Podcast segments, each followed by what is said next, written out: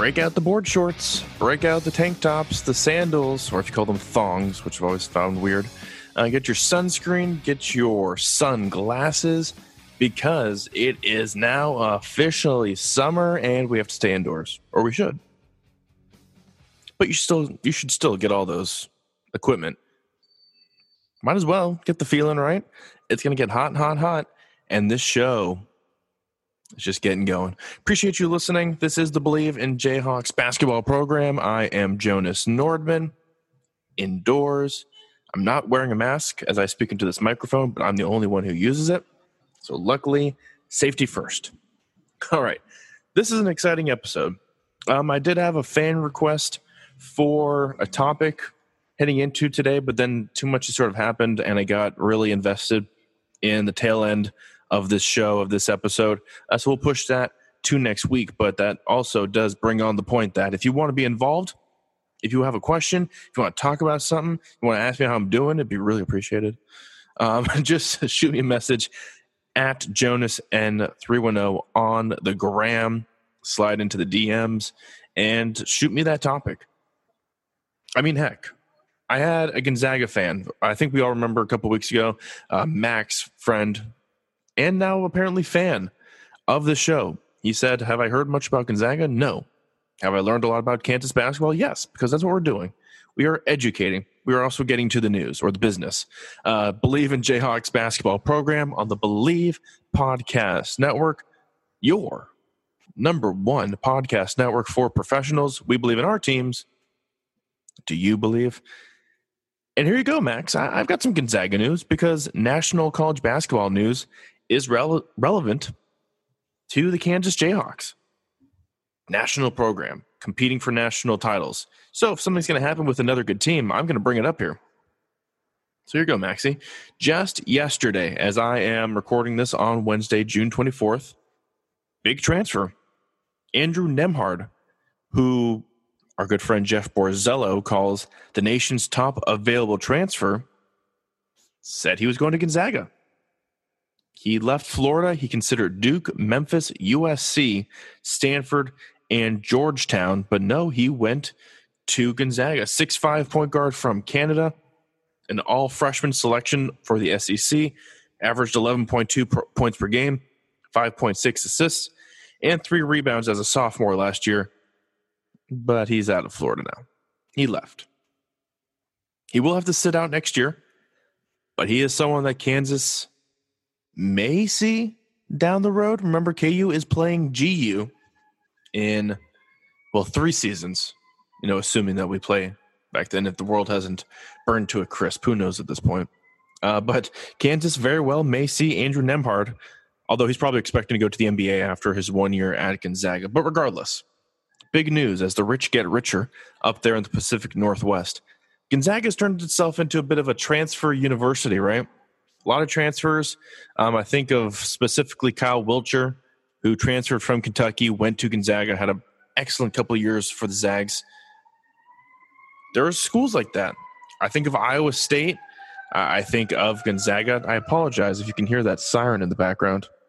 This episode is already off to a hot start. Thank you.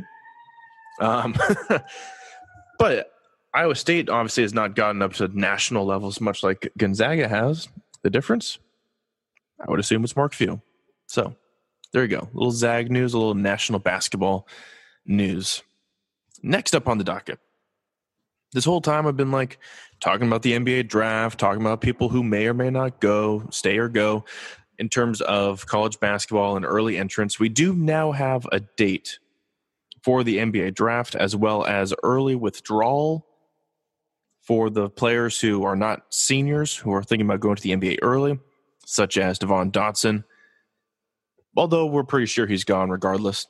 This more specifically, I'm thinking Jared Butler, MaCio Teague, Luka Garza um, from other teams, right? Sadiq Bey, although I think he's gone too.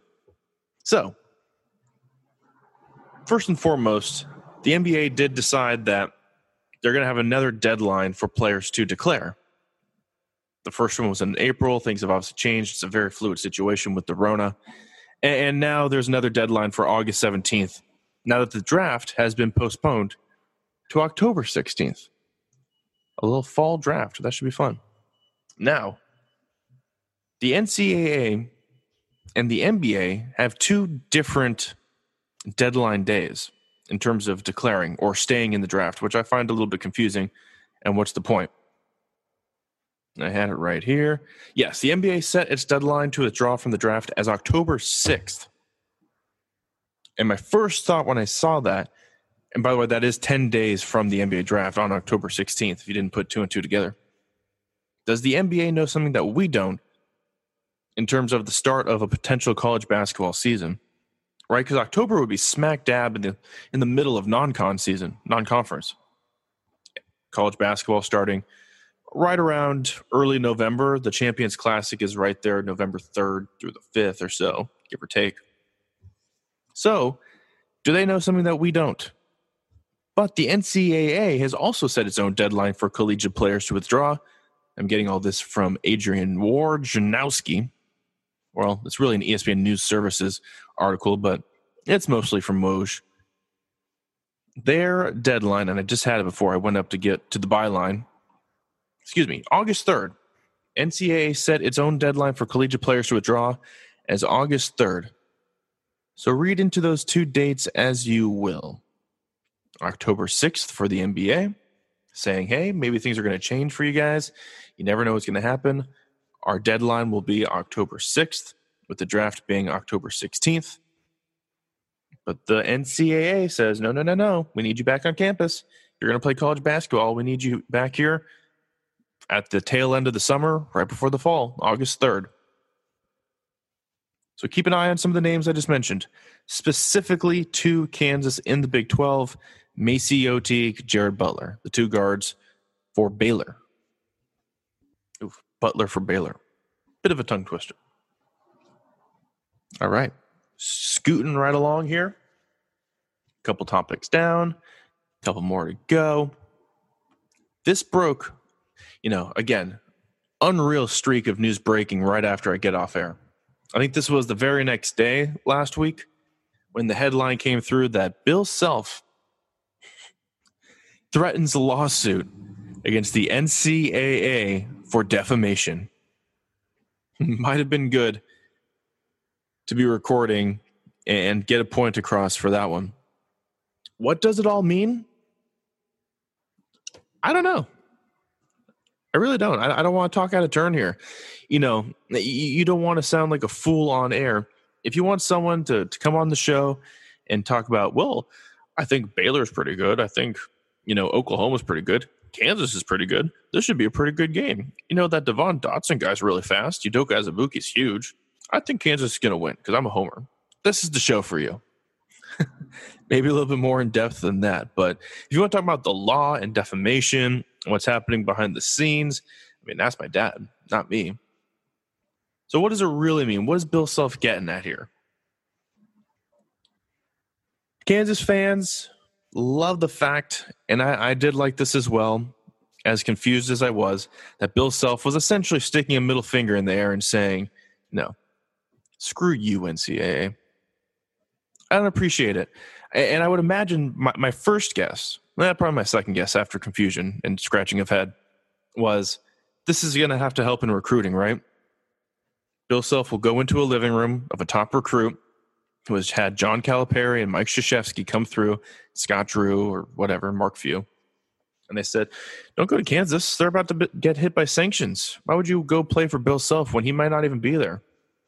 And I think Bill Self could now walk in and say, uh, don't listen to Krzyzewski and Roy Williams regardless, but especially in this situation, because I've got this potential lawsuit. This is defamation. Everything they're saying is ridiculous. The other side of that, the flip side, the flip of the coin, is that he wants to keep everything subdued and not being able to get public because he just doesn't want that to get out there. And it may, well, it may be damning. It may be incriminating, maybe bad news. I think it's those one of two ways, right? He's considering a lawsuit for defamation, negligence, and fraud.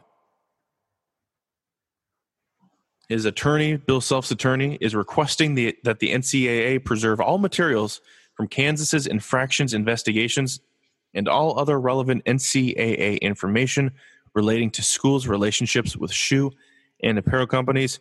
Here is the quote To put it bluntly, the NCAA enforcement staff is attempting to end Mr. Self's long and very successful and illustrious, I added illustrious, coaching career for conduct which all coaches engage in and which the NCAA has known for many years is commonplace and permissible. Scott Tompsett wrote. So basically, he's saying that, hey, NCAA, could you back off? This feels like a witch hunt. And I'll leave it there before I talk out of turn. Bleav in Jayhawks, basketball program. Hey, we've got a Gonzaga fan who listens regularly. So if you know any Kansas fans, any Kansas basketball fans who are not tuning in, who are not making their, this their go to show for all things KU basketball, tell those losers to get on over here and enrich their lives, all right?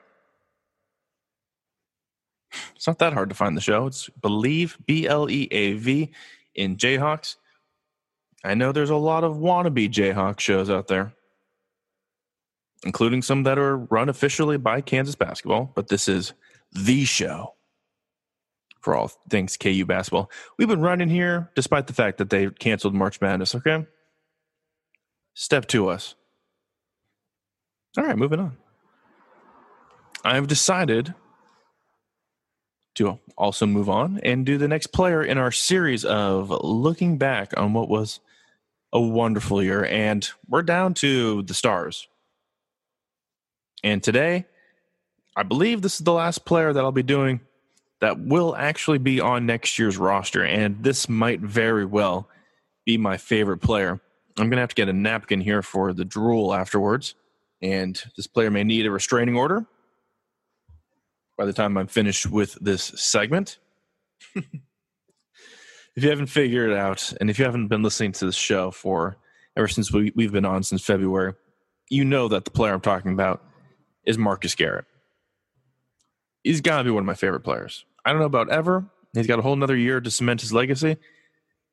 But man, I love an intangibles guy. I love versatility. Don't get me wrong, I love a 30 points per game type of player also.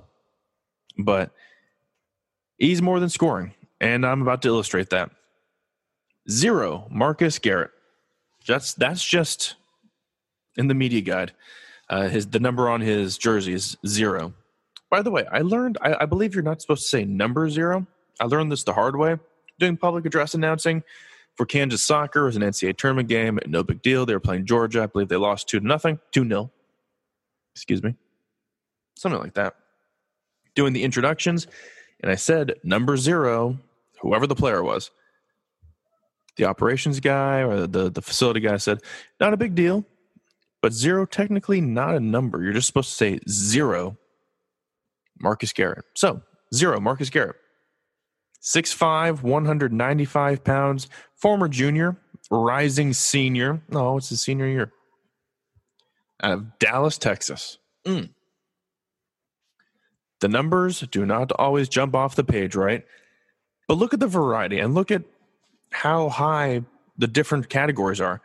9.2 points per game. Okay, he didn't average double digits, but he did also average 4.5 rebounds per game, as well as 4.6 assists per game. That's filling the box score. 44%, 44.2% in terms of field goal percentage. Bet you didn't know he shot that decently, did you? He didn't score double digits in the last six games of the years, but you know what? Who cares?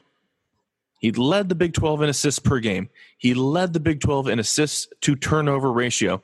He was fifth in steals, which I find surprising, actually. But Devon Dotson was first.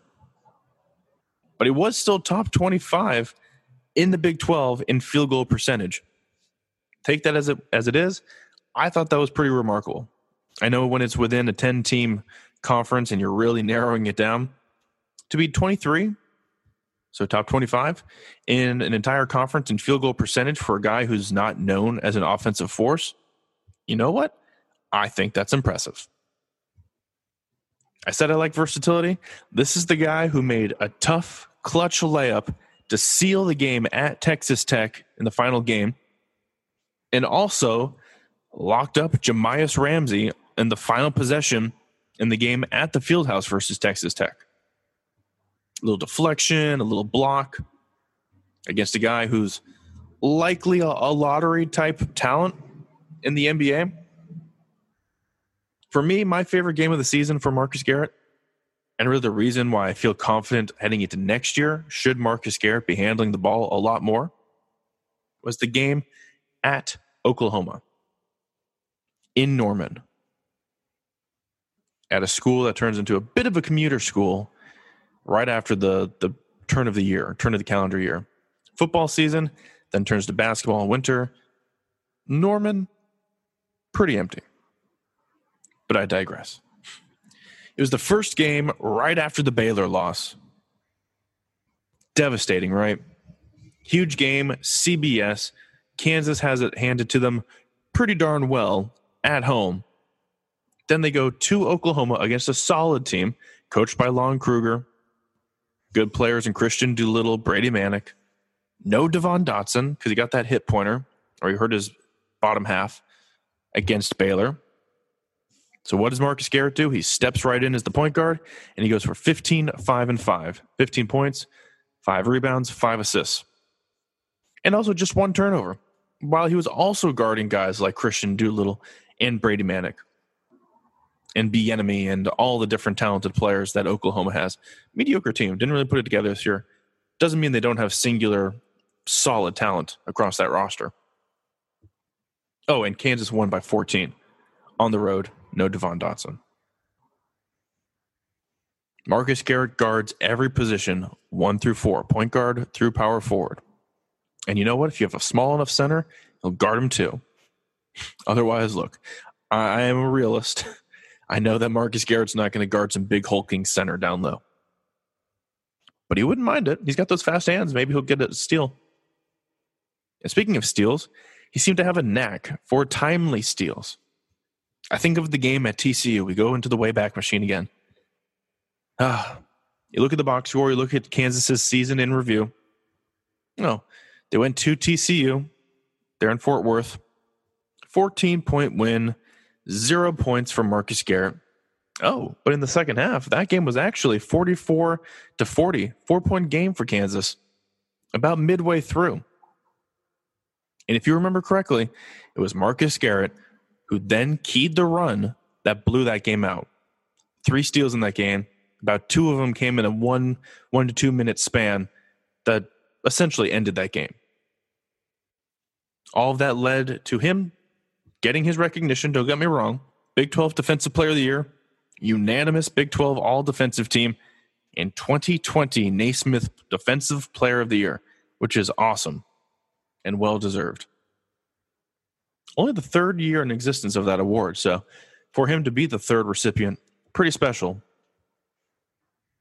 Is he a reliable shooter? No. That's okay. With that being said, he still gets to where he wants off the dribble, right? When Marcus Garrett puts his head down, he's got the handles, he gets to a spot, and he usually puts up a shot around the rim if he wants. He doesn't necessarily always want to do that he'll still hit the occasional three. He had a career high this year in terms of percentage, 32.7%. On top of that, he had a game where he went six for nine, which is pretty nice against Oklahoma. That was the game at the field house, the return game. So, should he develop that three point shot, which I don't think is necessary, I think he just needs to hit open shots because he will be the player that teams sag off of. And if he's reliable, that's only going to help the team next year even more. I imagine, excuse me, I imagine that he will certainly start off as the primary ball handler. But if Bryce Thompson, but if Christian Braun prove themselves worthy, I think they could ease a lot of the burden, as well as Dajuan Harris. We've talked about. Dajuan Harris is probably the best quote unquote pure point guard on the roster, but he's also not necessarily an outside threat. So I don't know if you can play him and Marcus Garrett alongside each other next year, but that all comes with the development. He is a primary reason why I'm so excited for next year's team. Defense was the calling card of this previous season. I, I think next year has the potential to be a little bit more up and down, exciting offensively, but they will still have the stalwart. They will still have the linchpin in the middle of that defense, and it is Marcus Garrett, the tip of the spear, if you will. All right. Fun stuff. Here we are. Appreciate you listening. Hopefully, uh, Marcus Garrett's ears aren't burning right now. you can feel the the praise coming his way all the way in Lawrence or Dallas, wherever he is right now. Oh, and by the way, his mom had by far the best sound clip. I played it enough after that Baylor game, but the one the one where she goes, "That's my boy," unreal. That was in Waco, close to Dallas home. Um, I can't wait to watch his senior year. There's a good chance he ends up as my favorite player. Um, not flashy, just an excellent, excellent basketball player. I was trying to think, like, sort of like Travis Releford, right? When Releford was finishing off his career, that glue guy. But I don't think Releford could have the defensive flexibility like Marcus Garrett. And Releford was a bit more of a flashier athlete. Garrett just gets done. The short shorts, although he does have glass ankles, something to keep an eye on next year. This has been the Bleav in Jayhawks basketball program. Jonas Nordman, thanking you as always. Hopefully, everyone is doing well and staying safe. Keep wearing those masks. Things are not necessarily dipping at all. The only curve I want to see flattened is that belly. Unless you're already in great shape, which is cool. And if you're not, everyone's beautiful. Anyways, I will talk with you next week. Hopefully, hopefully you have a great weekend when it comes around. Uh, we still have the second half of this week to go. so, you know, get that going first. But until next week, I wish you a pleasant rest of your day, whatever day you're listening to this. And as always, rock chalk. Snoop Doggy Dogg and Dr. Dre is at the door, ready to make an entrance. So back on up.